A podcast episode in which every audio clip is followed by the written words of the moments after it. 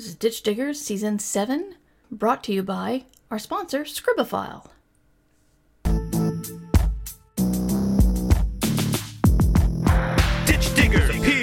Wannabes here with some not so nice advice for your writing career. To be clear, no punches will be pulled, but the punch may be spiked. How they like before they get on the mic. To my left, we got the mighty Mur Lafferty, and if I piss her off, believe me, she'll come after me. And her co-host Matt Evan Wallace on the right. Yes, she may be half as hype as she can take him in a fight. So settle in, folks, buckle in and boot up. Time to meddle in a way to make you writer shut up. It's hard work, but the perk is that it's fun and exciting. Facebook will still be there when you're done writing. Ditch diggers!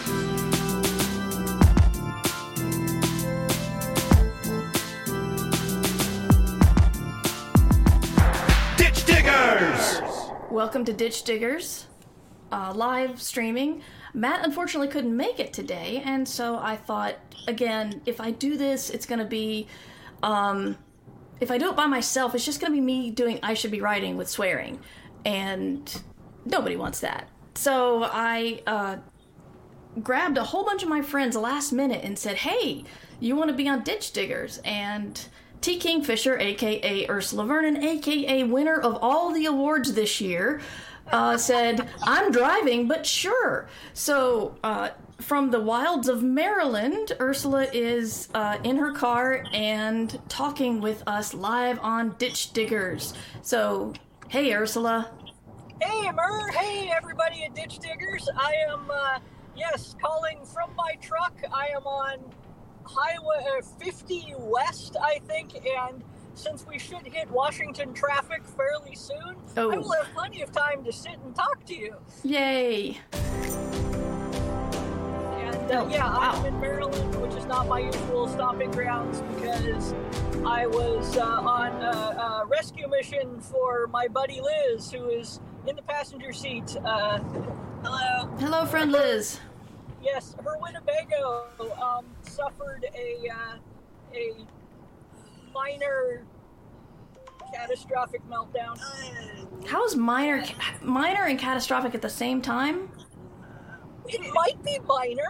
It, I mean, We the engine, know. the engine seized, but that's that's minor, right? I mean, multiple belts were in multiple pieces on the road, but I mean, uh, Minor. It'll be fine. Uh, so yeah, but uh, it, getting a Winnebago serviced is difficult because it's sort of a specialty thing. So uh, uh, rather than have Liz sitting around cooling her heels at hotel room rates for uh, up to two weeks, we uh, I drove up to pick her up and uh, take her back to North Carolina, where she can cool her heels at house guest rates, which consist of Liz, will you please go to fast food? We're very tired. All right, well, great um, housemate. live in Grubhub delivery driver. Yes. wow, that's pretty cool. And I bet you don't uh, gouge the um, actual restaurants when you do that. No, the, the actual restaurants get uh, get full uh, uh, full price. Honestly, everybody wins. Yeah. Well, I also heard from uh, Diana Rowland that she could make it. The legendary Diana The legendary, yes. If I can just get her email right. So we're gonna have just like a little hangout talk thing. And uh, I do actually have some things to talk about. I'm proud of myself. Um, I'm proud of you too, Merv. thank you. I'm proud to be your friend. So uh, while I'm trying to get Diana on, why don't you tell us about the Dragon Awards? Oh, uh, the Dragon Awards are awards given out at Dragon Con. And uh, they have kind of a complex history. You're so Uh. diplomatic. I love it. what, what was that? You're so diplomatic. I love it. Yes, um, following the great Hugo uh, sad puppy fiasco of a few years back, they decided to pick up their ball and go home. And by that, they meant they would make their own award, damn it, with blackjack and hookers. Uh, but, uh, sorry, that's a Futurama joke, and it just occurred to me some of you are probably too young to have gotten that, and now I'm sad. But Well, I feel guilty. I never watched Futurama, so I didn't get it.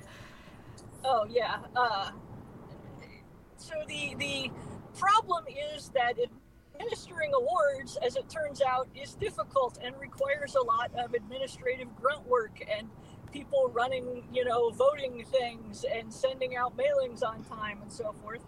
So I want to say Eric Flint took over a lot of it, uh, who is an author. And so after like the first year when it was we give awards to, you know, all the, the people we we wish to to honor, um, then it became a uh, it, became gradually, let us say, less partisan and became open to a popular vote. And people you know and it ballots would uh, go out more or less and uh, you could nominate. And the dragons uh, specifically encourage people to uh, to ask for votes and to you know promote themselves online as vote for me in the dragon awards and whatnot which is a thing I would probably have done if I had remembered the Dragon Awards were happening. Um, but I've had a lot of stuff going on, and uh, also was en route to Maryland uh, when they came through. So, anyway, so gradually the the flavor of the awards, I want to say, has become much more in line with a popular vote award. Uh, Scalzi won one year, and which is really uh, funny. Last year. What? Scalzi winning is, is kind of funny considering yeah, how because the... if you don't follow science fiction politics, and God, why would you? um, John Scalzi is basically the emblem of everything that the reactionary right hates, uh, which is funny because if you've met Scalzi, you know he's.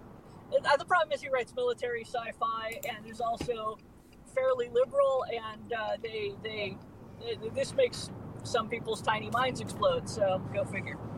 Um, anyway, and so it's it's a, a perfectly respectable award, and I am honored and flattered to have won uh, for best horror novel and best uh, uh, young adult, which was a surprise. Um, the young adult was a surprise, really. No, the young adult was the one that that I I was not exactly. I mean, I'm not saying I was surprised. I, am not saying, oh, of course I knew I'd win it or anything like that because I'm not an asshole. but uh, the uh, and you know awards are always it, it's entirely what people like, but. Uh, honestly, I thought they'd give horror to The Only Good Indians, which has swept all the horror categories this year, and rightly so. Ah, right. And uh, so uh, uh, I was enormously flattered that the Hollow Places won it. Yeah, so. Well, congrats. Um, I do want to say that we now have Diana Rowland on the line. Uh, Diana from the uh, recently rolled over by Ida state of Louisiana, but uh, hopefully you're doing okay, Diana. Yeah, we were really lucky. I had uh, one of my neighbor's trees snap off and grazed an outbuilding of mine and took off a whole three shingles. So, uh, oh wow! I did have to pay five hundred dollars to get someone to take said, uh, you know, cut said tree up, but that was actually cheap compared to what many other people have been having to do. Sorry, yeah. I'm like I was running around in my house when you're ready. no, no. Uh, Diana also like hopped up at last minute and said she would help me out with the stream, which was just amazing and kind. Um, I find it. Uh, Ursula and I have a history of this where uh, usually it's me asking you for. I don't know if you've ever asked me for a favor, Ursula, but uh, when I, I was. asked you to take care of car when we went to Botswana. Yes, I took care of your car. It sat in my driveway and I fed it twice a day and petted it and told it that you would come back. It was a lot of work. Um, anyway, uh, a ride to the airport at like four in the morning is asking a lot, you know. anyway, it's uh, still when I was writing the second book in the Shambling Guide series, uh, I wanted to write about Boston because I had a big thing, a bit, a big idea about the Big Dig, and um, how to do a Rat Queen, um, and why the Rat Queen made the Big Dig so long and expensive. I had a whole thing played out, and then my British editor said we don't care about Boston, and part of me wonders if they they're really still pissed off about that whole tea thing. but they honestly did not consider Boston a city interesting enough for an international audience. And so I'd already planned a trip to Boston to do my do research and I'm like, well, my husband wanted to go to Boston, so I guess we'll still go. But I, I need a new city. So New Orleans was going to be book three. So I figured I could do my plan for book three on book two, and then I needed to see what New Orleans was all about. So, and at like last minute, uh, Ursula agreed to just do a road trip with me down there and stay for a couple of days and go through as many adventures as we could as tourists. So this was great because it, we weren't trying to see the real New Orleans because we were trying to look at it from a tourism point of view because it was a book about tourist monsters.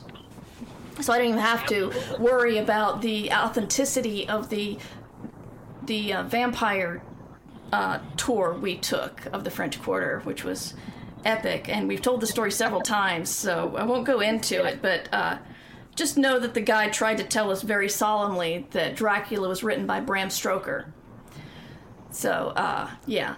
Anyway, so Ursula was uh, my companion and co-driver then, and uh, yeah. So now you're you're pin- you're pitching in to help me, and Diana, being in Louisiana, has a connection there too. But uh, Diana was outside walking her dog, and that's all I'll say. Uh, when I asked her for help, and you know, we were pointing out that well, you know, you're living the the glamorous writer's life right there. So glamorous. I'm watching my dog. I wish she would do a bodily function. Yeah. She's not. Are you still out there with her? Oh yeah, I just it's easier out here. It's like she's uh, chewing up leaves and sticks, and of course we have a million of those out. Sure. And uh, in the in the background, you might be able to hear the sound of chainsaws because everything's being chopped up and cut up. They're starting to haul stuff away. It's very romantic. It's a romantic setting, I tell you what. But, it uh, is. I hear that. Um, Yeah. So anyway, I will actually say, by the way, speaking of going and doing the tourist things, I am a huge believer in tourist things because I've known lots of people from tourist uh, tourist towns, basically, and tourism is great. You are seeing the part of them that they want you and allow you to see. I feel sometimes like the drive for authenticity gets a little uh, show me your guts to people who have not necessarily consented to that. mm, I am perfectly happy. Like I, I am a guest. I am showing up, spending money. You show me what it is you want me to see. I, I will put money into the tourist economy. I am here to, you know, generally be a, a good-natured buffoon. And Well, that makes sense. Yeah, yeah, because the vacations are supposed to be, you know, fun and interesting. It's like you don't want to be there like, okay, this is the part we're going to tell you about the garbage man strike. It's like, oh no, it's okay. Yeah, that is all extremely important. But my, my experience is is with with people who are from there is usually like, will you just go to the damn tourist quarter and stop like trying to make this a thing? yeah. Uh, and, and this comes up because I travel uh, internationally uh, reasonably often to uh, area. You know, I went to Tibet for a month uh, a couple of years ago, and I don't want to. Uh, you know, I, I am I am a stranger and a guest in these people's home. Uh, the let me just be a uh oh. well-mannered guest who does not go poking and prying into things where they don't necessarily want me. I, I am not going to insist we have an authentic connection. You know, you, you can just tell me the beads and uh, and lie about where the amber's from, and I will give you money, and everyone will be happy. Excellent. I'm a firm believer in uh, in social lies to lubricate society as needed. It's a good point. No, that's good. Yeah. Um, but anyway, we are talking on uh, ditch diggers today. Believe it or not, we were talking about. I, I did have a, a, a small plan, which is tools other than shovels. Uh, if you are new to ditch diggers, or you're following because you're a fan of Ursula's or uh, Diana's, we talk more about the business side of writing, what you need to worry about. Once you've got the craft down and you're making some money, there's a whole bunch of other stuff to worry about. And uh, we do this to uh, say ditch diggers can't get ditch digger block, surgeons can't get surgeon block, and writers can't afford to get writer's block. So uh, Uh, hi, Tasha. Welcome in. Um, we are talking to Diana Rowland and T. Kingfisher, as uh, AKA Ursula Vernon, and I'm just about to put Diana's book cover on the uh, on the stream, so I'm late at that. But um, so one thing I want to talk about is I've realized I've found a bunch of tools in the past year that I'm spending money on, and I'm trying to figure out if they're worth it or not. And the first one is called Canva, C A N V A, and it's got a free version, but I learned really quickly that the uh, paid version, I think it's between 10 and 15 a month, I think. And uh, that's like a graphic design program. And it's more, it's, it's hard to explain because it's so beautifully created where it has tons of templates, only you can put things in and take things out. Every single image on the made up template is modifiable. And so. Oh, of course. Wow. I have a call I absolutely have to take, and I'm going to leave it to y'all to either hang out or. um uh, yeah, We can. We Van. got this. Yeah, We, really sorry, guys. uh, tools that people use. Uh, well, obviously, I think of like Word and Scrivener immediately. I know some people who love Scrivener with the burning passion of a thousand suns. Um, I I am hearing rock music, and uh, so uh, Scrivener, when I use it, it's good for laying out anthologies. It does not actually work with how I write a book. Uh, it does work for nonfiction work. Yeah, I tried Scrivener before. It, it was. It didn't really work for me. I write out of order. I mean, I, I do pretty strong. Um, well, I mean, I, I outline, and then it's like you know, if I'm feeling this scene, I'll go write that scene, and then I'll be like, okay, let me go at the beginning. Oh wait, you know that scene where they do the thing? Let me at least lay out some of the bones for that, and then it'll inform other things. So I'm I have chaotic writing that that people have a hard time grasping, but it works for me. And basically every um, every chapter gets a, a different word file, and I and I have my own organizational method and all that. But also like keep a spreadsheet and update that as much as possible. So like the, the basics for me have worked really well. It's like Word. Um, I have the, the the word that um, updates uh, like uploads automatically. Uh, I'm blanking on the name of it. Yeah, I have, I have Dropbox and also um, the latest uh, Word version, um, uh, OneDrive. That's it, where um, it's like saves as you're going, which is great. And there's version um, version control, and you can check old things. So that shit's wonderful. And then I also, of course, save the Dropbox, and because I am paranoid. but but yeah, the, the, Dropbox people. yeah, yeah. And so you know, my um my tools are kind of the old-fashioned ones, like the upgraded old-fashioned ones, and they work for me. But again, it's all about um, what you what works for you. Oh, and and sticky notes, all the sticky notes. I, I have a problem with sticky note purchasing. You can never have too many sticky notes. You can never have enough different colors of sticky notes. You can never have enough sizes of sticky notes.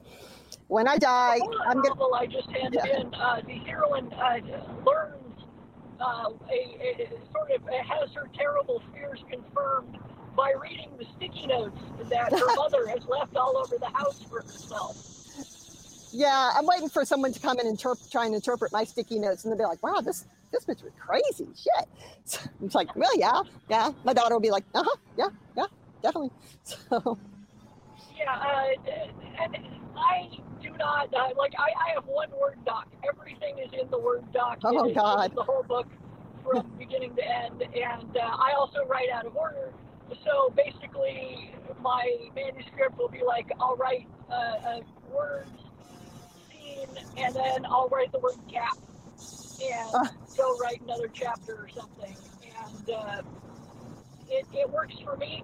It Yeah. didn't- back in the day, uh, I was on a very old, uh, might have been a Mac when I wrote my first novel, uh, Black Dogs, back in the day, which was very long because you know I, I was I started it when I was 16. It was a doorstop fantasy novel, of course, and in order, uh, the word ran so slowly that if I tried to scroll through the entire file, oh yeah, it would it would break. So um, what I would do was I had I put a keyword in that appeared nowhere in the manuscript, so that I could just find that word, and that would take me to like the one third mark, the two third mark. That's and clever. the word I chose was squid. And this was fine until many years later when uh, my small press buddies at Sofawolf decided to, they were like, hey, we will publish this. We think there's enough interest. Oh no. And they, uh, and I sent it to them. And, by, you know, a couple weeks later, I get this email from one of them going, okay, we've, we've done, you know, copy edits, and, or it wasn't a copy edit, we've done an editing pass, but you know, you have the word squid just inserted at random throughout the text. You want us to leave that in the book? Is that there for a reason? And I, I'm like, no, no, no, no. That's great. I am breaking into our discussion here because I wanted to give a shout out to our sponsor, Scribophile. A lot of people ask me if uh, I know a way they can start a writers group or join a writers group or what to look for in a writers group or beta readers or whatever. And I work alone a lot, so I don't really have an answer for that. But then I found out about Scribophile, and it's exactly where people want to be. It's uh, you can upload your stuff, you can get detailed critiques from other people, you can find beta readers, you can help other people out by giving them critiques. Um, it's been endorsed by Writer's Digest and NaNoWriMo and uh, what else do I recognize? Preditors and Editors, and has made several lists of uh, 100 best websites for writers.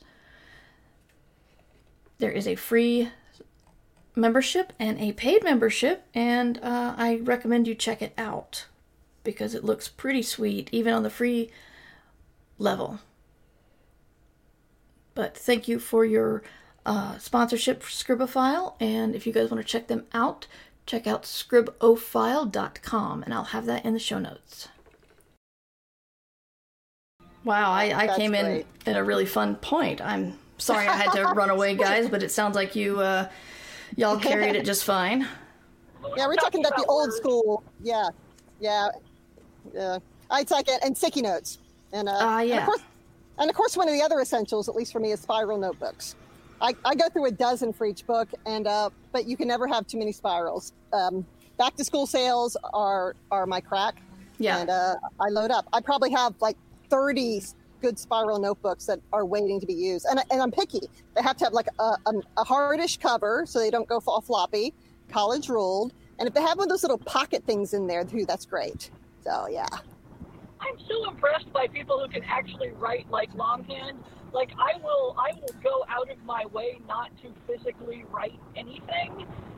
so uh, if I write notes to myself, I uh, I pull up notes on my iPad or something. But uh, I I would never write notes down physically unless uh, there was a gun to my head. Well, with my with my issues, I have I can't write longhand because it's my writing is awful. My handwriting's awful. But when it comes to taking notes, I can't do that while typing. For some reason, if I'm brainstorming and just writing lists or ideas or whatever, it's got to be longhand, and I just hope I can read it when I'm done. Oh, I'm the same. I mean, my, my handwriting is absolutely, absolutely horrific. And um, there have been many times when I've gone back and go, I have no idea what I said. I bet that was the brilliant thing that would have made me a millionaire. And now I'm just screwed. Damn it. oh, Yeah. well. Yeah. Um. So yeah, I, I was I was telling Ursula about something. Oh, that's right. Um. Canva. Yeah, well, there's Canva. Yeah, it's got. It's just for someone like me who has no graphic design sense at all. It's really, really useful because it's got. It's got so many elements, and you can upload your own stuff. So I can get like a. Well, if you look at. uh if you look at Ursula's, if you're watching this live, if you look at Ursula's cover, you've got like trees, and then you've got um, the twisted ones and other words written in sort of a, a, a less focused font um, that's color like gray and then you've got a much brighter gray for the title of twisted ones i can see on canva where that would be the different how to how to how to layer that, how to make the stuff in the back look all creepy and uh, muted, and the stuff in the front be brighter, and how to get a good font that doesn't look like you just thought Comic Sans was still a good idea or Papyrus, and um, you know, if you if you're someone like Ursula, you can start with a blank canvas and then use whatever uh, elements they have, or if you're like me, you can take an existing template and then switch everything out, including the colors, and put your own stuff in, and it looks completely different, which has made me feel a lot more confident with uh, making Instagram posts or uh, covers for my podcasts or whatever.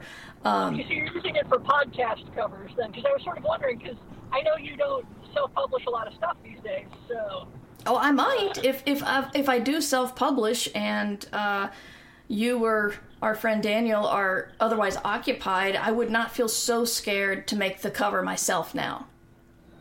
and there's a lot to be said. Like I, even though I am in fact an, an uh, artist, uh, art and graphic design are two wildly different skills. Uh, Liz, Yes. back me up on this. Oh, 100 percent. Yeah, there are people will ask me to do a logo, and I'm like, no, uh, I the logos are are somebody else's thought. I can. Uh, we, uh, both us, we can draw you a realistic chicken or a cartoon chicken. We can't make a good chicken logo. That's somebody else. That's another skill set. Daniel can make a good chicken logo. I mean, for lack I'll, of I'll tell him you said that. like it's almost like left brain, right brain skills because graphic design requires a lot more line and balance and text and like that. Yeah. So yeah, And you got to understand customers and what where they will look first on the cover and where you want the eye to be drawn and all that stuff. Yeah.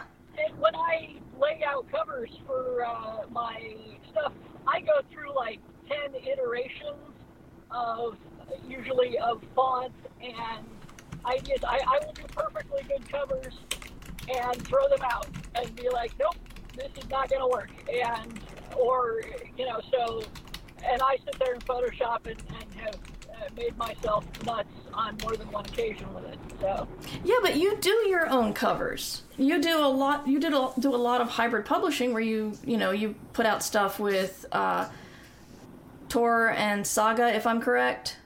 uh, yeah, that wasn't hybrid. That was, that was. No, no, no. I'm saying that's that's that's the one half of it, and then you do your own stuff, which you do all the designing for. Yep. And uh, Argyll Press handles all the print uh, versions, which I appreciate. But I do the covers and whatnot, and then Right. just send them files.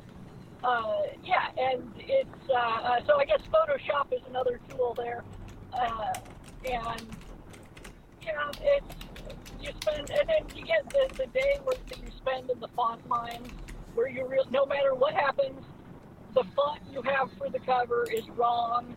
It is not what you need. You need to go spend, uh, you know, uh, like eight hours looking at fonts and tearing your hair out, and you wind up with five new fonts, and one of them may or may not work. Uh, Ursula, there's a question in chat. Ask Ursula about her font hunts. Uh, yeah, exactly. That's it. You, you uh, like uh, about once every six months or so, I will basically say on Twitter, "I'm going into the font mines, people," and uh, it, I go. Uh, the last time I was looking for a font, I ended up designing my own. That is how bad it got. Uh, Wow. Yeah, well, a great tool uh, called Font Maker, uh, like iFont Maker. Um, Liz, can you look up on here and tell me what the name of the thing is? yes. Uh, it's uh, it, iOS, I believe, is what it works on. It works great on iPad. Um, it's uh, what page is it on? I don't know. Just scroll into there. Aha, my font maker. Yes. font Maker, and it is as dirt simple as making a font can be. I made a, my own handwriting font, basically. Wow. and it uh, it's great. Like you can go as complex as you want. You can get in there and fiddle around with uh, ligatures and things, but it is it makes it so easy, and so that was awesome. But uh, yeah, that's uh, that is a level of geekery that you probably don't need to get to if you're writing a book. But that's what we're talking about. We're talking about the tools. Sorry, go ahead, Diana. Oh, I was just going to say that uh, if I did a ha- my my handwriting font, it'd be like, "What the hell is this?" No one would ever be able to read it. It's like, "Oh, it's squiggles." It's what? I don't know. Huh? So yeah. well, the thing is that it, it works so because you know since you're doing each letter individually, each letter you can usually make more or less legible. So what comes out becomes fairly legible. Yeah, you say that. You haven't seen my handwriting. I mean, mine's no great shakes either. Um, so yeah, I, I absolutely endorse Canva. They are not sponsoring me, but uh, if you have a lot of graphic design to do, or you just want to make something look good, uh, it's definitely worth the fifteen or so bucks. Um, the thing I'm not sure is worth it is um, I'm paying monthly for Videvo, V I D E V O, which is just uh, little clips of videos. So, you know, I can have a little girl blowing out uh, a birthday cake or one of my favorites. I never really found a use for it, but I did have a button on my Stream Deck for a little while that had a white woman crying, and so that was my going to be my my mocking sort of oh so sad kind of thing and just change the image all the video just to this big face of a white woman weeping but um never found use for it but uh it, it it's helpful in the it was helpful in the holidays because I normally use a green screen when I'm streaming. Um, I didn't since I put up. If you're watching this, if you're listening to this later, pick a lane, asshole. reminder: Ursula is driving at the moment. Um, Through Washington D.C. oh dear, bless Yeah. your heart. yes, we're very glad to have you with us, even during this time of, of stress. Stress. Um, but yeah, I usually have. I, I recently put up little um, bookshelves behind my head so I could show books, even though you probably can't see them because they're tiny. But anyway, I was working on that, so I took the green screen down. But when I have the green screen up, I like to have some sort of dynamic background, and Videvo is good for that. But I'm paying monthly, and I mm-hmm. sometimes I just need to wonder if I should just go and like try to make a plan of what I need in the next year and go and download all of them. And I know there's a limit, but there's like a limit of 100 or something. So if you're like a real media professional, you're going to reach that in a month, but I don't think so. But so I'm trying to figure out if, you know, having a fun thing on the, my green screen is worth that much money every month. And again, it's like it's again like Canva where it's it's less than 15. It, it, it is at most 15. I think it might be 13. But anyway, I wanted to ask you guys uh, with with the money you might spend on your careers. Well, I think it's okay to spend some money in, in writing on stuff that you just enjoy. I mean, because this this job can eat you up. Yeah. So, I mean, the silly stuff I think is important. The fun and whimsical stuff, because God knows there's not that much of it. Um, yeah, it's like okay, I'm going to go through and you know do all these things. I have this weird thing where my assistant and I will go through and find pictures for every character in the book. And it's like, you know, we'll go, we'll search the internet. It's like, oh, this is Bryce and this is Jill, and, and we'll have this like slideshow, and it's just fun. It doesn't actually help with anything, but it's fun, and it's a nice break for when I'm, you know, I'm tearing my hair out. Uh, Yeah. And other things. So I think it's okay to have whimsical stuff. I mean, as long as it's not like super, super expensive or anything like that. But yeah, or if you can afford it, no, eh, go for it. If it makes you happy. Yeah.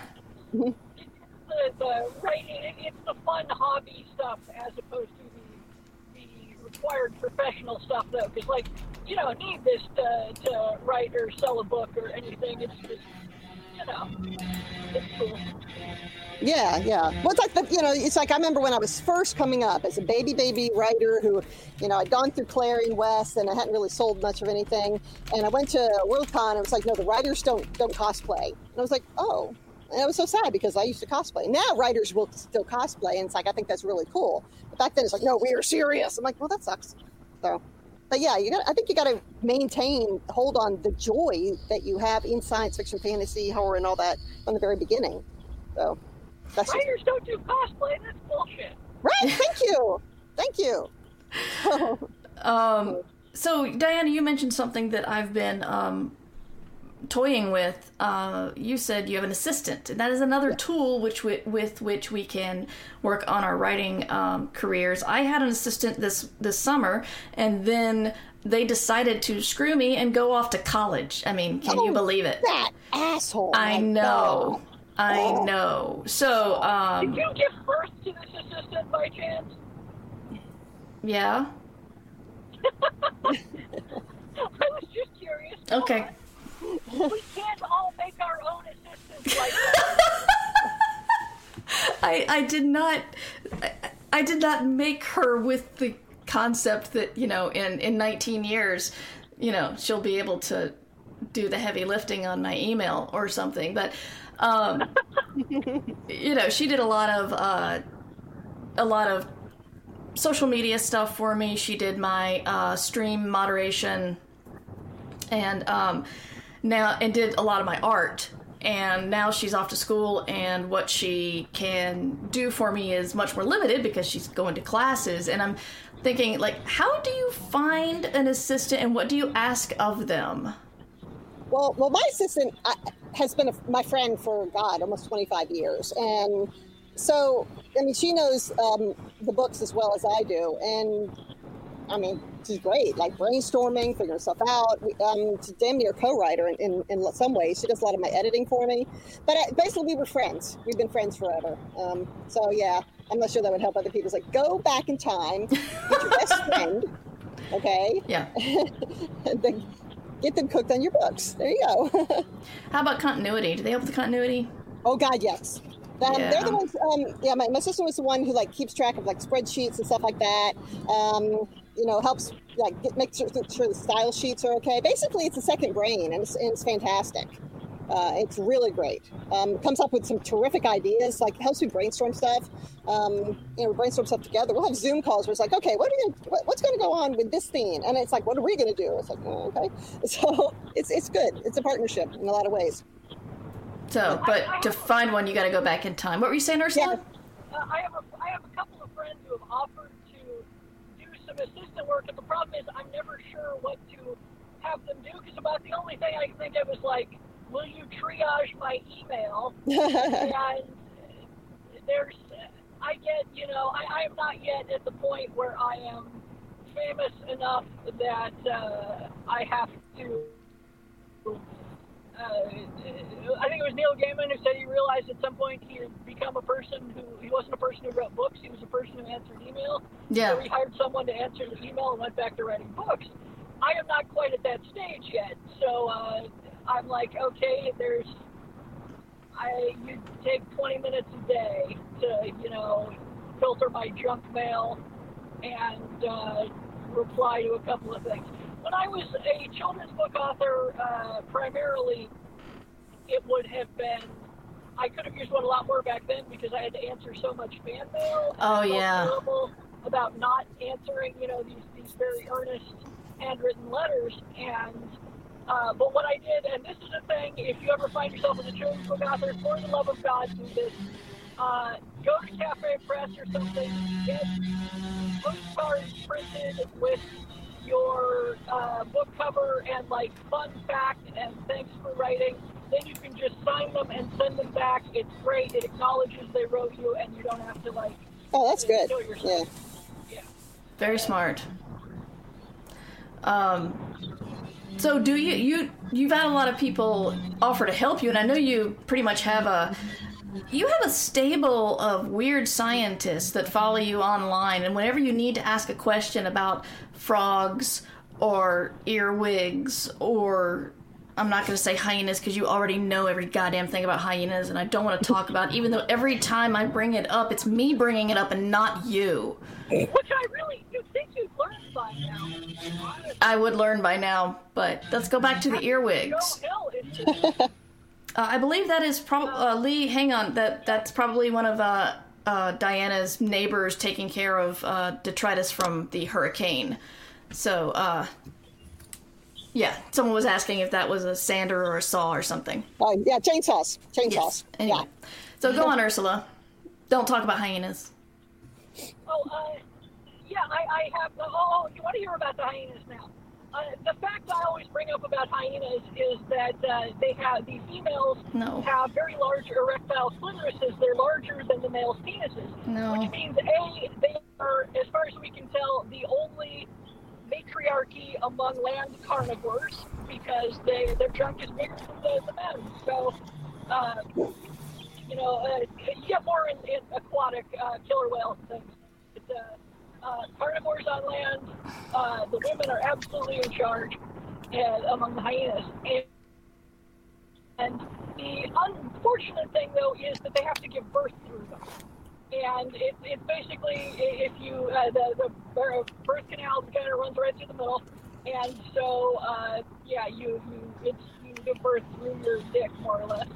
And so as a result, uh, mortality among first-time mothers is high, and among uh, the first uh, offspring, basically, you get right off, which became a plot point in the comic I wrote. And uh, What kind of comic? Oh my god.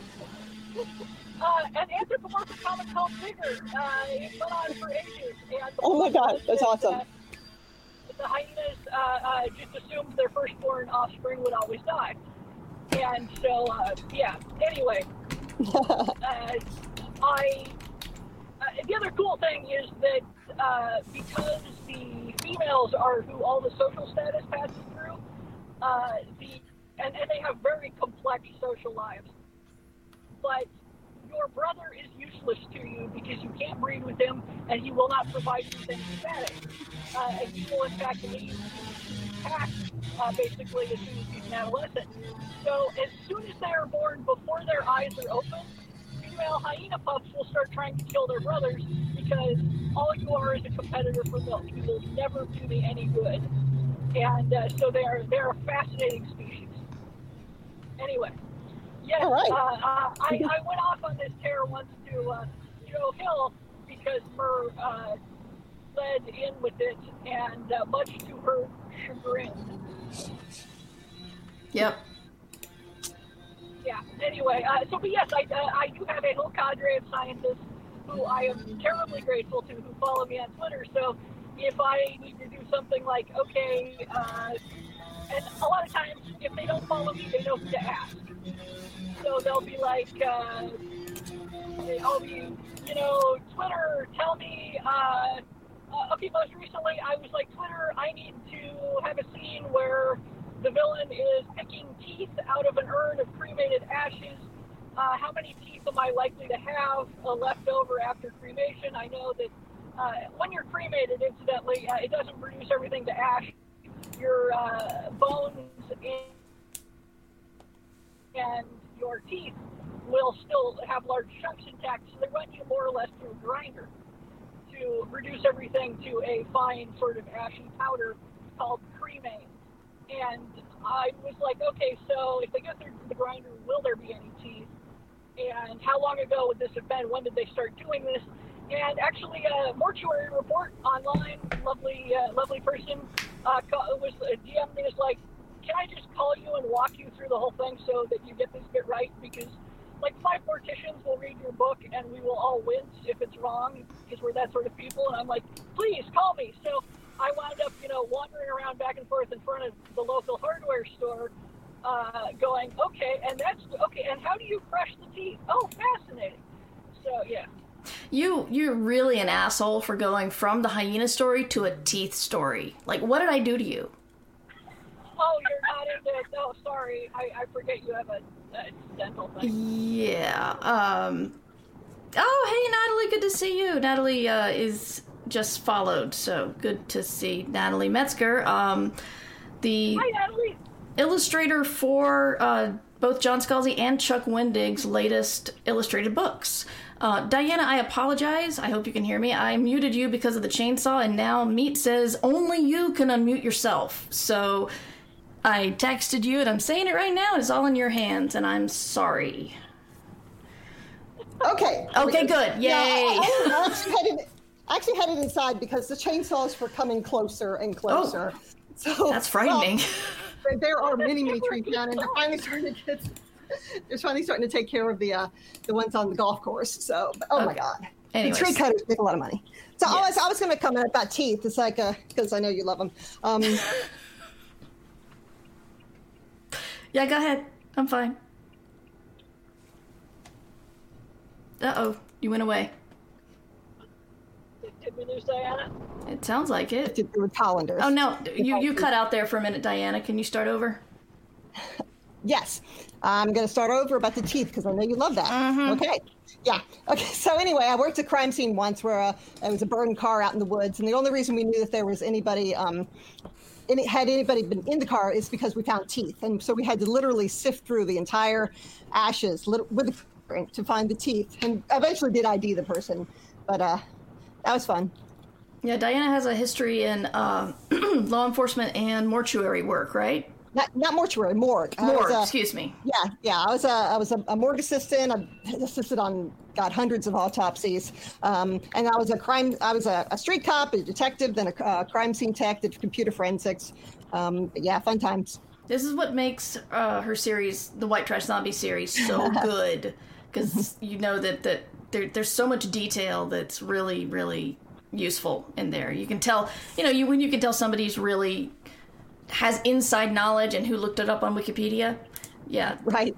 So- Or who's just like, you know, going by the seat of their pants. I read a book once where they talked about um, how they put the, the body in the freezer and then took it out to autopsy. It's like, nope, you can't autopsy you. You can't cut a frozen slab of meat. doesn't work that way. yeah. So, yeah, no, they're not freezers. They're fridges, and you your meat will still rot in there. So it has to autopsies have to be done in, in the next couple of days. So, Okay. The latest fluffy romance novel that I wrote, uh, one of the, the characters is, or one of the, the protagonists is a, uh, uh, is the medieval equivalent of a coroner, or a mortician or coroner rather. And so he's uh, doing autopsies, and uh, he's like, yeah, you know, we, we you get a couple of days down here in the cellar where it's cool, and then we have to bury them. We can't keep them cold enough. right. So going back to the whole. Sorry, Ursula. I said fluffy romance. I love it. Yes, yes. Your your romances usually stumble into the oh look a severed head kind of thing. Well, there are no. Se- uh, wait, no. Look, there's one severed head in this one. I, I, but it's not related to the previous head. So yay. That's okay. I discovered that I try to put murder grannies in every book of mine, so I've just finally started to embrace it. And there is a murder granny in the upcoming book Station Eternity, brought to you by Ace in 2022, October. Pre order sometime in the future. Yeah. I, I am told that, that my recurring thing is that there is always a very practical person and a helpful animal, and both of them will occur in uh, Nettle and Bone in April 2021. Yes, I'm reading that one now. Because I got the. Oh, there is a there a tooth scene. I should warn you. when you're in the Goblin Market, there will be a brief tooth scene. I, I, I know. I've gotten past the tooth scene. It's actually not nearly as bad as you could have made it. So, No, I, Uh, I was trying to be nice.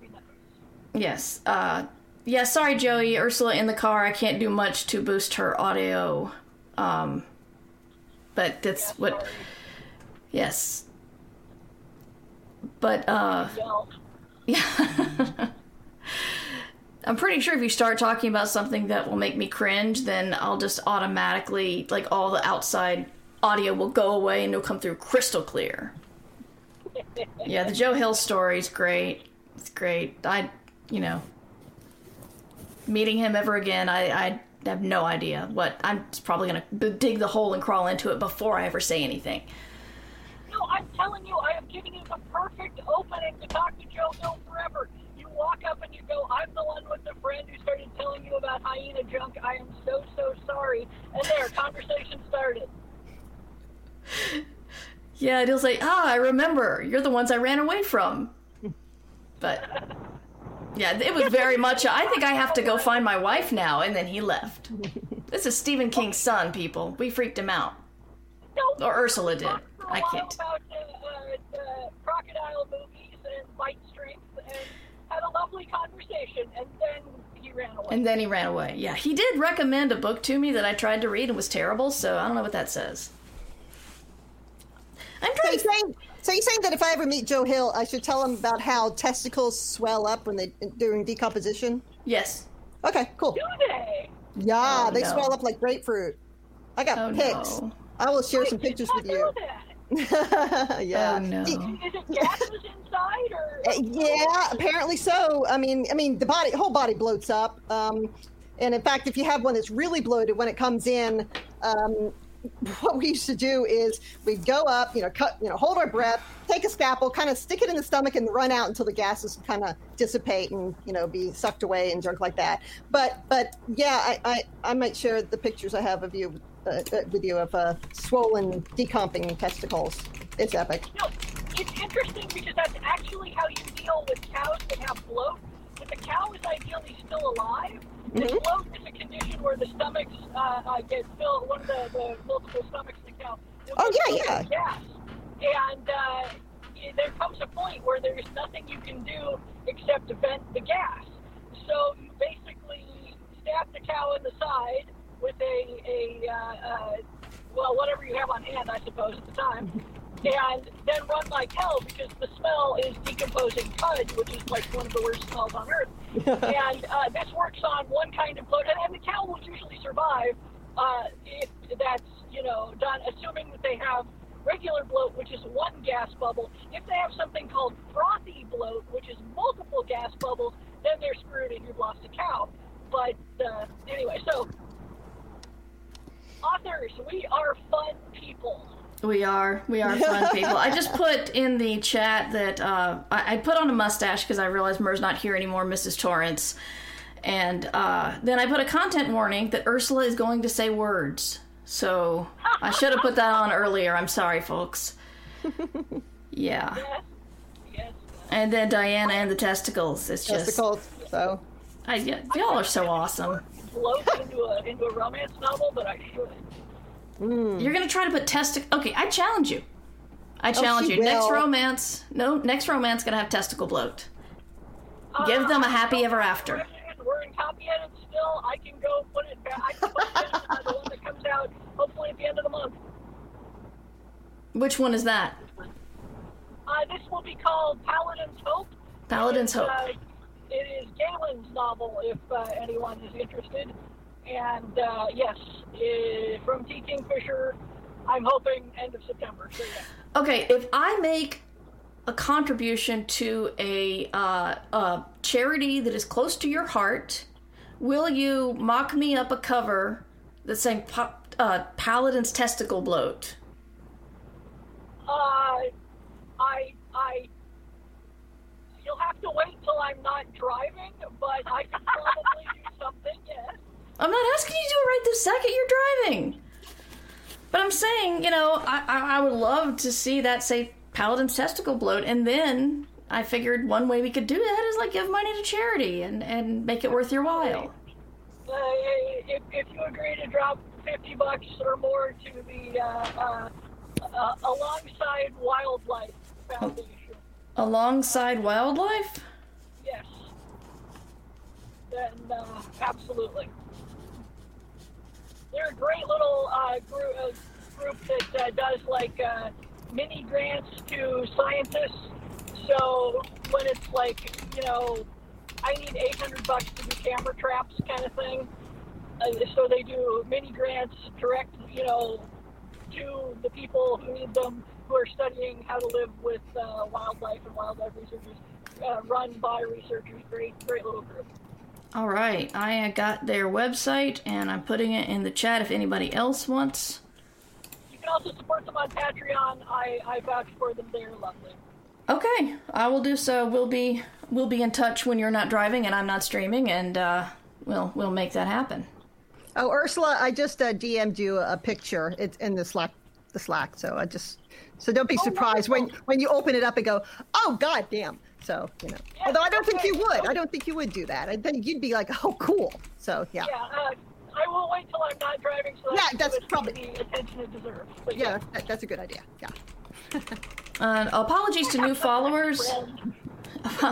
Apologies to new followers uh, because of various. I, I'm not getting targeted very much by the hate raids, but I have gotten a couple of people jump in, and since I have no moderator right now, I'm on followers uh, only chat. So if you want to chat, you need to follow, and then it, you're in a 10 minute waiting period. And it's other people who won't let us have nice things, and I'm sorry, but uh, Natalie's finally allowed to chat, and so she says hi. And having a curated scientist Twitter list is great, highly recommended. Oh, 100%. Like, and the problem is that it's an embarrassment of riches sometimes because, like people will start talking, and I'll be like, my God, there's like five books in this. Why has no one written a science fiction novel about this? Oh my God. I tried to throw one of your um one of your bug facts into a romance I was attempting and because it had no fantastical elements I really did not get a good plot going um, but I really did appreciate the, the the bug stuff you you found out for me that you actually knew off the top of your head. So yeah, I can just say that either having a scientist Twitter following or having a friend who has a scientist Twitter following. But we were that reminds me we were going to talk about um, friends as tools in the business, and now I can't remember why. Uh, we, we had started having a conversation about uh, uh, editors we had known. And Yes. done. Yes, and uh, Yes. And then I, I think I said, well, you could talk about it. It would be cold blooded to say that your friends are tools. uh, but I mean, God knows they're helpful. I, like tool seems so cold, and like you shouldn't use them like tools because uh, nobody likes be used. Yes, but Assets, if, if you're assets, with assets, you know. Yes, well- assets, yeah. Assets, yes. if you're friends, then there's an implied back and forth, caring exchange, favors, help, all that, and um, just because of you, you know, you you you make friends with the people in your area of expertise. So we meet a lot of science fiction writers, but the reason why this came up was. Um, I will, of course, name no names, but there was one time when I was eager to talk to a new editor for a new project, and we were uh, in Ursula and I were at a convention together, and so she and my agent and myself and uh, met with this editor over drinks, and I believe the editor was late, and they sat there for what ten minutes or so. 10 or 15. 10 or yeah. 15 ordered- minutes. They, they bought us all drinks, which was nice. Yes, they did buy the drinks, and the drinks were fancy. They were like the kind of drinks you don't want to make at home because you don't want to take that much time or effort. You just, yeah. But um, yeah. So we sat around, and I tried to bring up like what I was working on, but they didn't seem interested. And then they're like, "Oh, right, I've got an important meeting. I got to run." And then they like paid for another round of drinks and then left. And I'm like, that was a friendly meeting, wasn't it? That had nothing to do with my career. That was a waste of fucking time. And the thing was, I thought it was supposed to be a business meeting, and it never got to that. And Well, your agent thought it was too. Yes. So I think the, the failing was perhaps on the uh, the and, and I suspect it probably was supposed to be, and then the editor, who was a bit of a flake, may have kind of yeah. yeah, yeah. So that that's like yeah. that, that's where the whole friendly aspect might not work for you. It's not. It, it it's like sometimes meeting is is, is thought to be a um.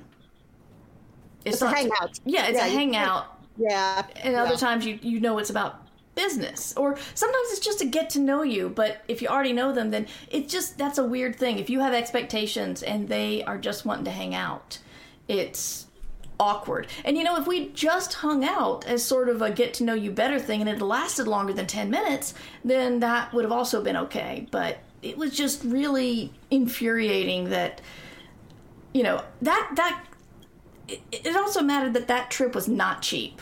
That was an expensive con, and it was expensive city, and you know I went down there with the hope that I could make some connections and network and do some good things for my career, and none of that happened. So Frustrating. yeah. so it's it's a uh, uh, you, you don't want to tell people you only want to use them because they're in your your world you know your your professional world but you know sometimes you do want something more to come of a conversation on a work trip i don't know Yeah, Yeah. It, it, it's all about like expectations, everybody being on the same page. I mean, I have had, I had a lovely meeting with an editor once, where I at the time belonged to a different house, as it were, Yeah. and so we had a like it was like some kind of spy shit. We had this clandestine meeting. Like, okay, is, is the editor that you report to at the other house, are they here? Okay, no. All right. We cannot legally say anything about.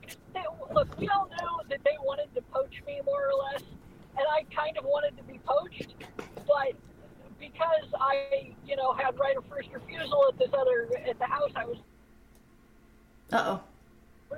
so we, we had a conversation that was them saying, uh, me saying, so I like books. And them saying, yes, I too like books. And then, you know, we look at each other and I'm like, what kind of books do you like to read? uh, I, I am very interested in this. What sort of books do you enjoy writing? And conveniently, I am also interested in this sort of thing. That's awesome. Uh, that was that was like the opposite. That was a, a definitely a work meeting that we were um, uh, trying very hard to pretend wasn't. And uh, yeah, Yeah, I, I remember I ran interference for you for that meeting. yes. Yeah. And, and I was grateful. And I mean, it wasn't like nearly as big a deal as as No. uh, all that, but and I did wind up uh, leaving that for entirely different reasons that you know were mostly related to, uh, well, a lot of other stuff we won't get into. But yeah, it's and I mean I've had lovely meetings with people who, uh, with editors who I knew in passing, who I did not have, you know, a or I knew online who were like, yes, let us get together and talk, and I would go and have a lovely conversation, and then later on might realize that they had been feeling out whether I had any books I would send them and would be like, oh, you needed to be a lot less subtle than that. Yeah.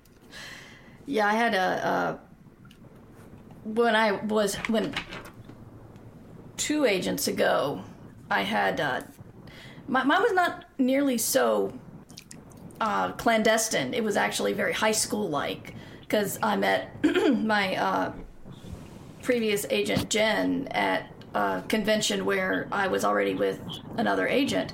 And, you know, we met, we hit it off, and apparently then she started going around to my friends asking if I was dating anybody.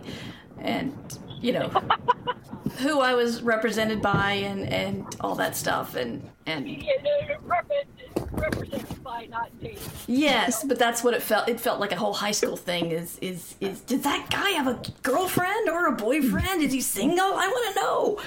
But yeah, it was. I, I didn't find that out until later, and um, yeah, it, it it helped that I was pretty much already on the way out of my previous agent. So then I contacted her when I was looking. So it all worked out, and I finally had an agent who did awesome jobs. Yay! I uh, I have had the opposite sort of experience where I I know several agents on Twitter, of course, and at one point I think it was DongWon. I was like, I would love to have coffee with you or something. I am happily agented. This is not me trying to get anything. I just would love to have coffee with you at a con or something. He's like, yes, it's cool. We both know we're not trying to, each other. That's great. we can have coffee as friends, not as you know clients. It's funny. I uh, speaking of DongWon, I've had a conversation of. Uh, I said I don't. I, I feel guilty coming up to you at a bar and talking at a convention because I feel like I'm cock blocking authors who are not represented and need really want to meet you. And DongWon just said, "That's that's that's fine. You're you're my friend. You can sit and have a drink with me." So it was.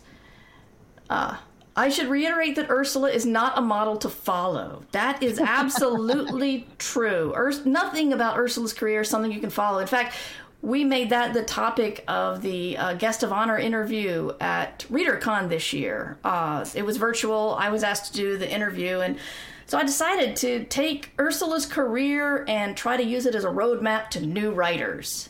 It did not go well, which was the point. I knew it would not go well. Okay, go back to 1990 and start playing Muds.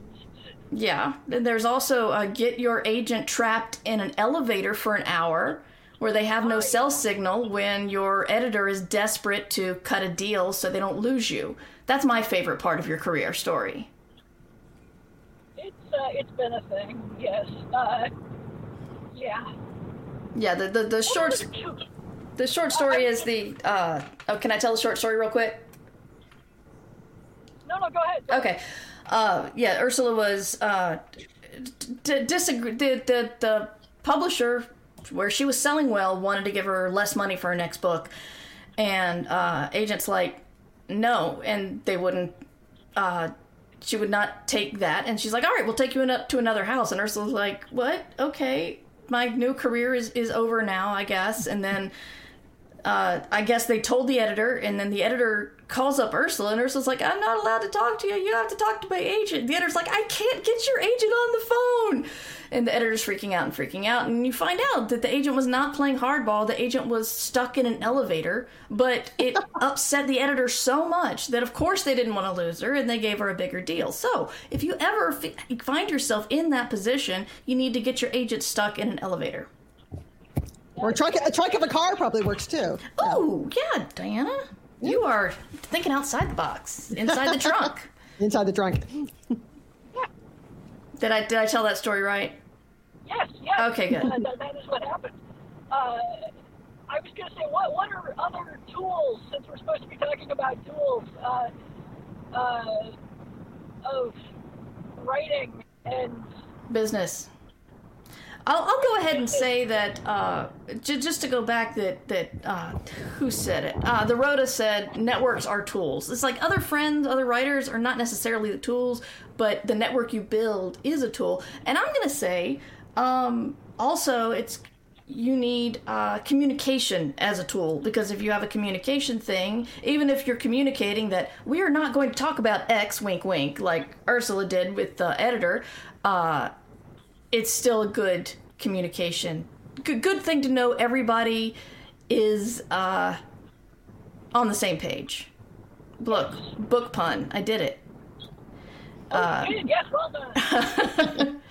Oh, the road also adds has to be an old car because my kid proved her cell works from the back of a new Civic. I do I want to know the story or I don't know. College, man. College. Yeah. Yeah. We, But- we locked a few people in trunks of cars in college too. Did you? so much I don't know about you, Diana. This doesn't There's no- surprise me though. There's no duct tape or, or tarps involved at least. No, no, of course not. No, except for that one time, but that didn't count. He deserved it. Yeah. I, I just want to point out that we're passing Quantico right now. So if there's anything, if you need to stop in and pick up a serial killer, I think that's where I do it, or maybe a profiler. Uh, I think you have to fill out an online form first to tick off which exactly which qualities you want. It'll- Really? it'll- Oh, yeah. Streamline the process, basically. You know, do you want creepy or suave? You know, it matters when picking out a serial killer. almost all creepy. Swab is just something they do to sell, like Netflix shows. Yeah, yes, true. 99.9% they're just creepy and sort of pathetic.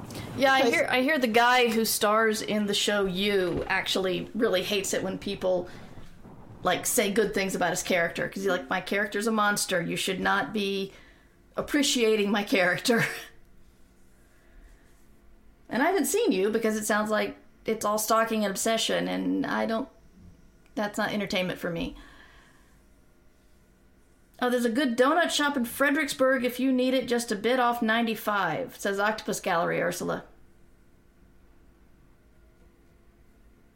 Ursula? Are you alive? Have I lost everybody? Suddenly feeling very alone here. Oh no. Oh, the meeting has ended. I see. Perhaps it ended because we were at an hour? I don't even know.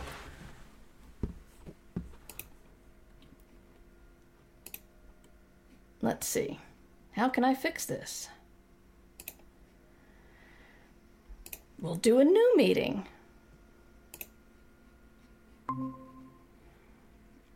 Sorry about that, guys. I did not know that was a thing. Talk amongst yourselves. Actually, if you have any questions for Diana or Ursula, provided I can get them back, um, let me know.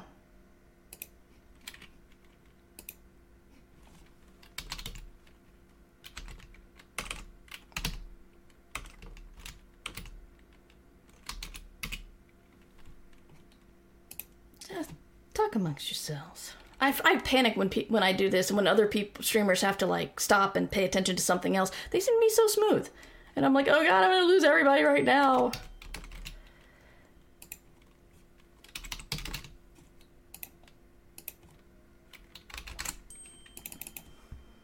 Yes, I'm getting texted. okay.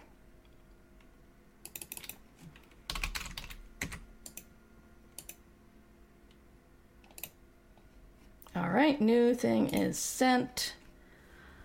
Uh, yeah. Anyway, uh, oh, thank you, everybody. And I did not say hello to folks, but uh, I appreciate everybody being here and hanging out.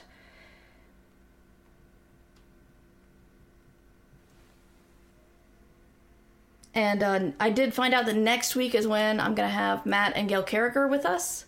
So that should work.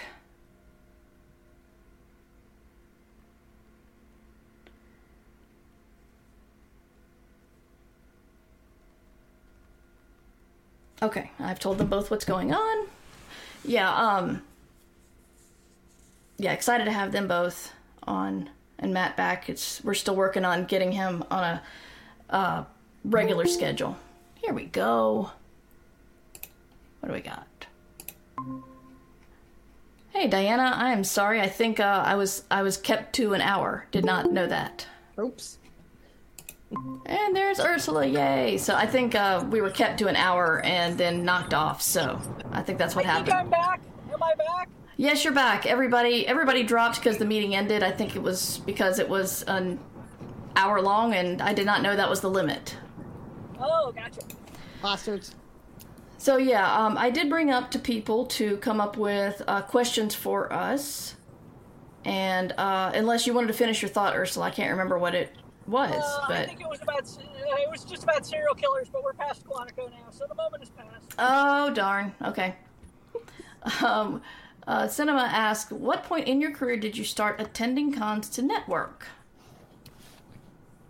Uh, for me, it was I was a I was definitely a baby writer. This was uh, about the time, I think, right after I went to Clarion West, which was 23 years ago. I went to my first Worldcon. No, wait, I did that before that. So yeah, before before Clarion. Um, but yeah, so maybe like 24, 25 years ago when I was still very much a wannabe and had no clue what I was doing. But I met some great people, and uh, that's how I think that's how I found out about Clar- uh, um, Clarion. So it's been a long time, and I'm old. I've forgotten many things. so I Uh, never attend cons to network. Uh, networking happens in spite of myself. Yeah, everybody wants to hang out with Ursula, and she doesn't know why. I mean, am I wrong? I, I, I uh, well, I certainly don't know why. I don't think everyone does. I, I occasionally very nice people that I know online are like, "Let's get together," and then you know they.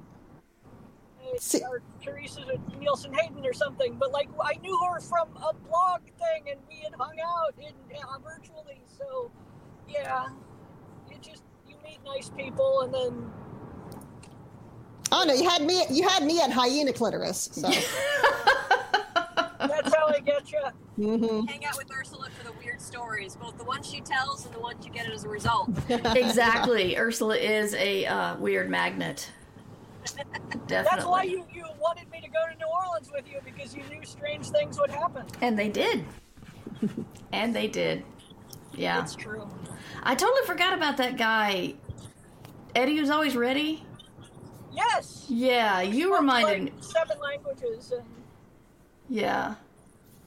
I played the ocarina and was telling us about how his father or his uncle was the like voodoo mafia or something. Yes. I just can't believe I forgot entirely. Like now I can remember where we were and how he would just always call himself Eddie. Eddie's always ready. Uh, we, we went in to book the swamp boat tour, I think, and he Yes. was the guy who was working there, and uh, and he had uh, just finished writing a poem in honor of Obama being reelected, which happened while we were driving. Like they were counting votes when we parked to get the hotel room, and then we went to the bar, and he had won, and Yeah, that was exciting because it was the was throwing a fit. there weren't a lot of other people there, so we were just sitting at the bar watching uh, Ken Starr, was it?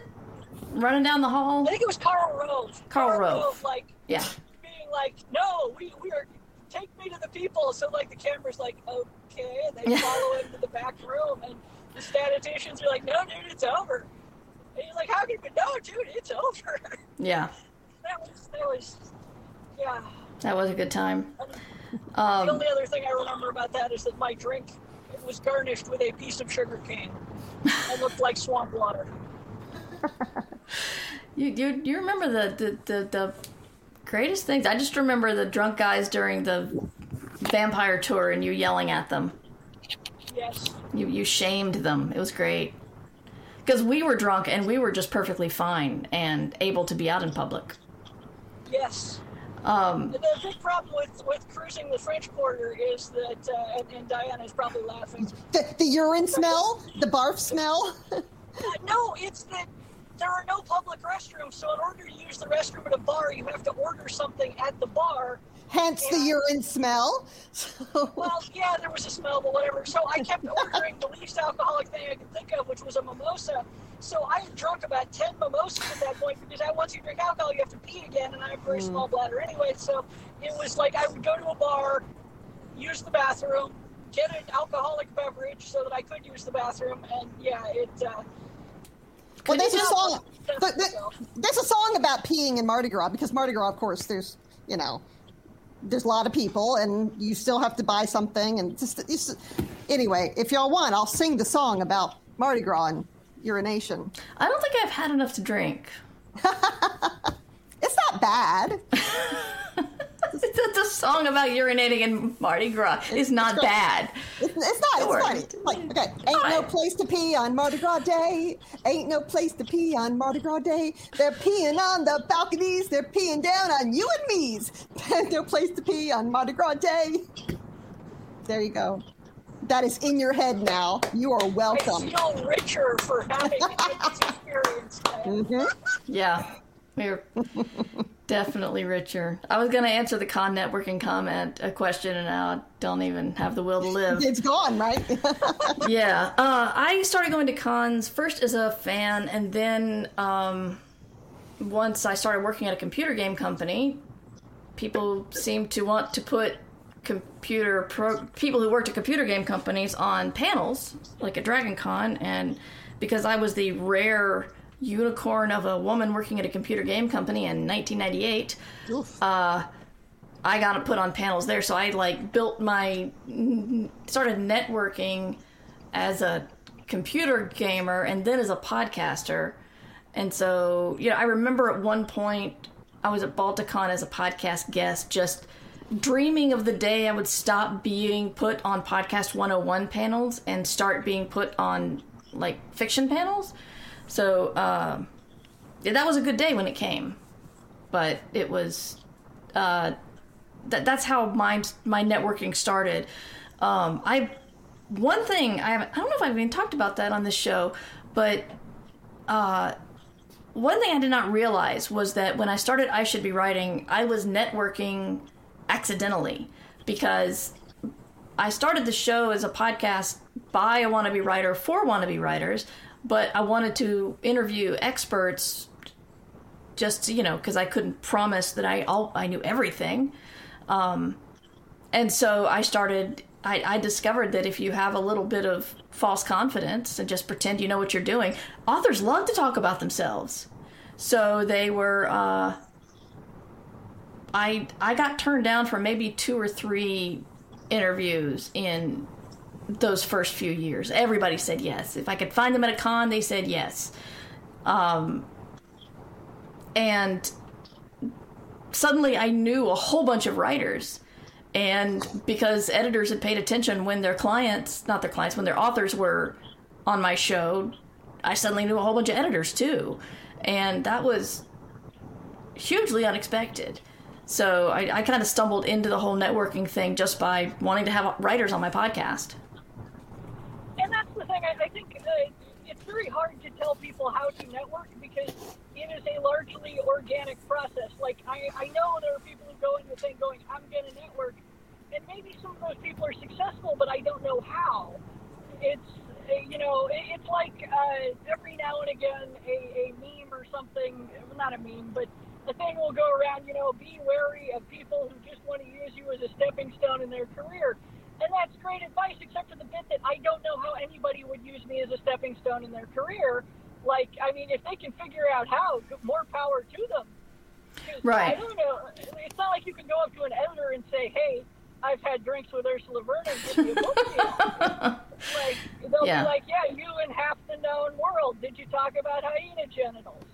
so yeah, Yeah, well, the, the the thing is, I think it's more important to tell people what not to do, which is um, don't let shyness win, because you're if you don't want to say networking, you want to say uh, meeting other people in your professional field or meeting people who work in the field you want to work in. I mean, that- that- interacting basically i mean Yeah. the best way to the best way to get benefit out of going to conventions is by making friends. Yes. because the, the people that we get all our advice from and stuff like that are the people we have made friends with. So if you go in there with this i'm going to network it first off people can sense that. Yeah. it's like oh god. Yeah it's like no just don't. Just go in there and it's like hey i'm having fun. You don't even have to say what you're writing because people know what people know you're a writer Yeah. i mean you you have that air you have that funk about you um, that, des- that, that desperate glaze to the eyes so you, but go in and just the be cool smell of printer ink and despair. yeah, yeah, yes. exactly. You know, don't don't act desperate. Don't be a jerk. Make sure that you come across well. Tip. You know, tip the bartender, tip people. Yeah. You know, in the restaurant, stuff like that. And that's one of the biggest things is be a, a person that people want to hang out with. You don't have to have absolute social skills Yeah. because most people don't. I mean, honestly, not in this industry. But it's like the whole thing. Don't be a dick. Yeah. So, but yeah, the basics of social kindliness, tipping, saying thank you, not yelling at anybody, don't be a jerk, and you know, understand that everyone there, even the pros, are like, oh my god, everyone hates me at some point. It's it's true. yeah, yeah, one of the things is be genuinely interested in other people. Like, yes, I Oh, mean, yeah. other people are fascinating. Like, not necessarily other people's writing, because when writers get together, very few of us actually sit and talk seriously about the craft of writing. We talk about, you know, uh, how your testicles swell up on the morgue slab. Thank you. apparently, Right? and, uh, Yes. the- Tiny- and hyena yeah, genitals. Yeah. yeah, and uh, and I mean, we, when we talk shop, it's like, oh god, I have to do another set of revisions for the guys at, at Publisher X. Oh Jesus, is Publisher X doing that again? That sucks.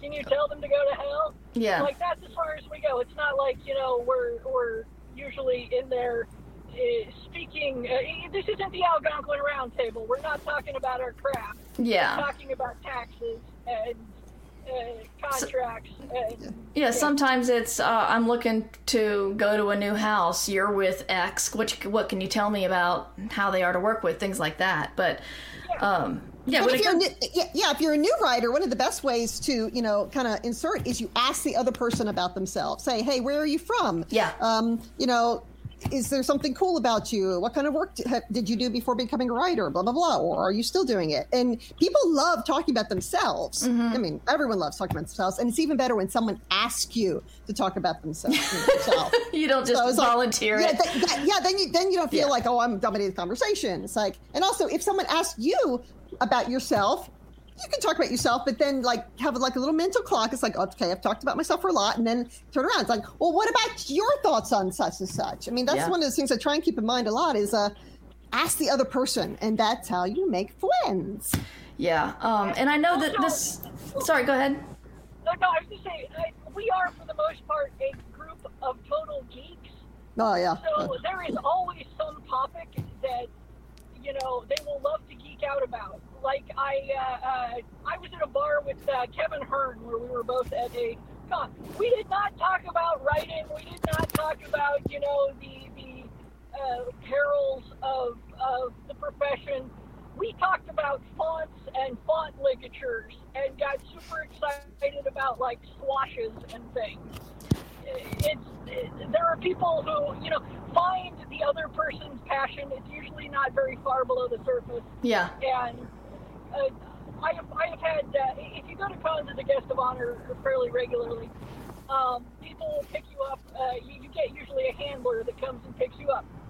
And I have had some just fascinating conversations with those people. Like uh, one at uh, uh, Bubonicon, I was like, "So, so what do you do?" And they were a uh, they restored fabrics for the museum. They worked at a museum, and they would get like these ancient fabrics, and they would have to figure out how to preserve and restore them. And it, this is fascinating stuff. I'm like, really? Okay, tell me what what sort of things are you doing? Like, just you know, like a lot of modern detergents are super harsh. You can't just wash like uh, you can't just you know throw an ancient uh, uh, Seminole uh, blanket into the you know wash on hot water and and permanent press. And it just I was fascinated. I, I was like peppering them with questions all through lunch, and uh, yeah. I, I am sure they remember me as the freak who interrogated them about their job, but uh, yeah. Um, we do have a comment in chat, a really good point from uh, Triffid, uh, saying, Where are you from can be tricky though. For instance, if you ask an Asian American, that they get a lot of people assuming they're not from around here. So, yeah, keep that in mind. Um, A good point. Yeah, good Yeah. point. I think I think it is it is probably a safer thing at cons because it is assumed that no one will be from there. So or so you can say, "Are you local?" or whatever. That's good. Yeah, that, that's a good way to put it. Oh, Yeah. yeah. Um, I do want to point out this. This is almost always asked. I don't know if it's if I feel like I talk about it a lot, but it keeps being asked. But um, you do not need to drink to hang out at a convention bar. There are so many people who really work it up in their heads that they don't like. They're going to be called out or judged or made fun of. I mean, we have a lot of Mormons in science fiction and no, they hang out at the bar just fine. John Scalzi does not drink. He just doesn't do it. Um, I know a couple of other people. I'm not sure. About looking conspicuous, go to ginger ale. Yeah, Yeah. but you know, if someone offers to buy you a drink and you say I'd like a sparkling water, they're not going to go, "Oh, come on." And if they are, they're dicks Yes. because you could be doing it for your health. You could be a recovering alcoholic. You could just be drunk enough and don't want any more. I mean, there's all sorts of reasons you could not want a drink, and you don't need to justify it to them at all. So, really, I have never had anyone try to pressure me to have a drink. Like the most I will get is if I order something non-alcoholic because I've had enough. They'll be like, "You sure? Okay." And then, yeah, that's, Yeah. that's the extent of it. It's, no, you can absolutely, positively be dead sober. Yeah, they might think that uh, they might think that what they want, they might think that the drink you want is like too expensive or something, and that's why they say, "Are you sure? I, I'd love to buy you that that single malt if you want it," kind of thing. But if you're just sure you want a soda, just just ask.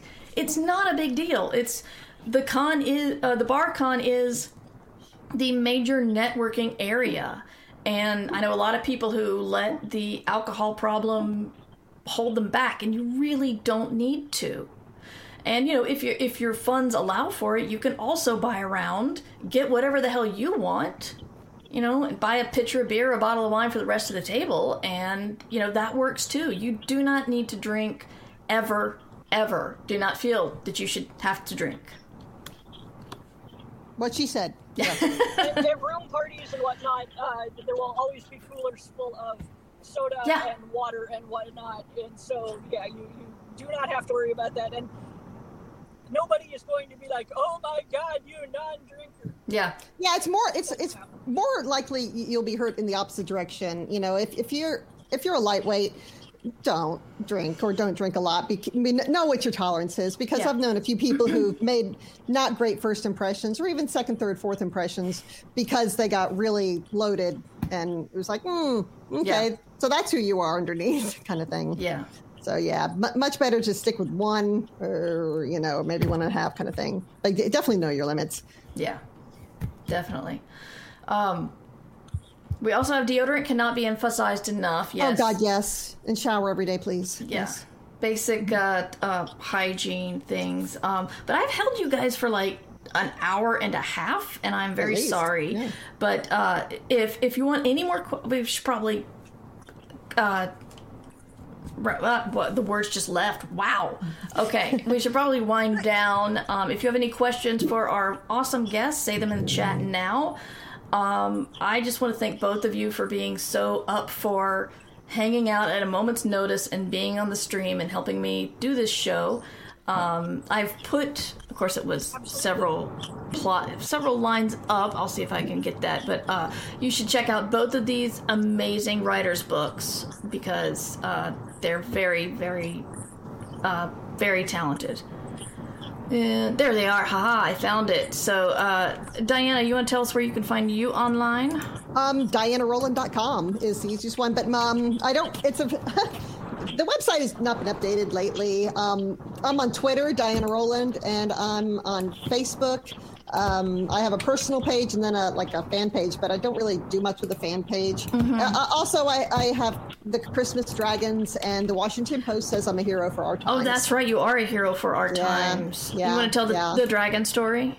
yeah, I have these inflatable dragons that um, you know we've been putting up for Halloween um, for years, and we take them down after Halloween, and then we put them back up for Christmas, and we decorate them for Christmas. And uh, in 2018, I got an anonymous letter from a neighbor saying um, your dragons are inappropriate for Christmas. It makes people think that you're part of a demonic cult. And I'm saying, well, yeah. I've Um, seen the please- pictures. These are not Yeah. demonic dragons. They're not- They're they're not- puffy. Yeah, and so and so I said so I considered remove. Uh, the last line was please consider removing them. So I considered and then added two more, and I posted pictures and it went mega viral. I mean, not just viral, but mega viral. I had CNN, I had MSNBC, I had BuzzFeed, New York Times, Washington Post. Um, I did like a couple of TV interviews, and Jimmy Fallon mentioned the dragons in his monologue. Wow. That is the viral. Yeah, that's viral. It was an, a terrifying week.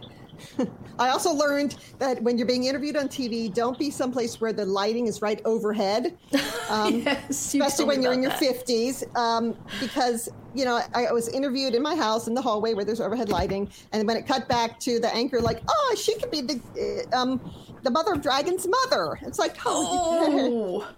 yeah. And then she like caught herself and said, oh, or maybe her sister. It's like, it's too late. No. Uh, despite You I am it. old enough to be Emilia Clarke's mother, but that's beside the point. so yeah, it's like, oh God, I'm a hag. So, so yeah, I learned that lesson. You want in front lighting. Yes, absolutely. Yes. Uh, Ursula, you want to tell us where to find you?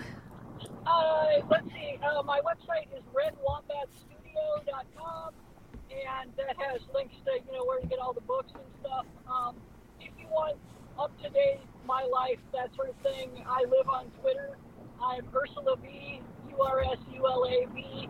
Uh, that is certainly the easiest way to find me because uh, yeah, I I post a gazillion times a day, and uh, yeah. That's that's about it. I don't have any cool dragon stories. Sorry. Uh, You have My- my hyena blog- stories. No. my blog is the first hit if you Google lawn crayfish. So Lawn crayfish. about- yes, uh, the, the crayfish that live in lawns. People don't realize that uh, uh, crayfish, burrowing crayfish, live in people's lawns. And so while I don't get mega viral, uh, every spring when people start noticing there are lawn crayfish, someone does a news story on it, and they will just like Google the thing, find my blog, Right. email, and ask if they can call and interview me. So I've done a couple of things about a species I know virtually nothing about except they live in people's lawns. Okay, I'm really baffled by the fact that people don't know about crawfish living in your lawns. But of course, I'm from Louisiana, so Yes, Well, that's exactly. the thing. Like, it, there was this huge steep divide. When I first saw one, uh, like there was a hole, and I was all, "What is in the hole?" And I look down, and I see a claw, and I am like, "That is a crustacean. What the ever loving fuck? Why is there a crustacean in my lawn?" What do they build the I chimneys up there? bed, in flower bed, and uh, in, in North Carolina, you know, and I asked Kevin, he's like, maybe it's a crayfish. And I'm like, well, what do you mean, crayfish in the flower bed? And he's like, yeah, lawn crayfish. So then I went around and started asking random strangers, like went to the farmer's market and just started interrogating people. Do you know about the existence of lawn crayfish? It sounds like you're asking if they have been saved by Jesus. There is this vast divide between people who are like, "Are you on crack? There is no such thing as a lawn crayfish," and people going, "Yeah, obviously." And I realize the problem is if you know they exist, they are so obvious. It's like you never go up to somebody and say, "Hey, are you aware of the existence of squirrels?" Because you just assume they are. And so nobody is talking about the existence of lawn crayfish because if you know they're there, they're like squirrels, so you don't mention it. And yeah. Uh, Okay, I can only assume that they don't build chimneys up there because here they, they build these like mud chimneys. It's like these mm, tall little, I mean, piles of mud, and Yeah. the hole is there. go around it. Those are devil crayfish, and uh, they're incidentally found as far north as Michigan. That some build the little chimneys, some just have like a little muddy porch. Hmm. And yeah, so go figure. Huh. All right. So lawn crayfish exist, and you can find more about them at Ursula's site.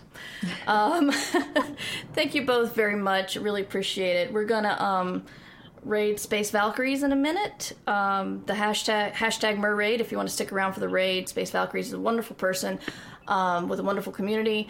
Uh, I am Mur Lafferty. This is Ditch Diggers. I'll be back next week with Matt Wallace and Gail Carriger. Uh, I stream on Twitch at uh, twitch.tv slash Murverse. My website. No, wait. I, I fuck this up all the time. On Twitch, it's Mighty Mur. My website is Murverse, which I should just register Mighty Mur and make that it. Then I won't mess it up. There you go. MightyMur at gmail.com is also how to find me. I'm Mighty Mur on Twitter.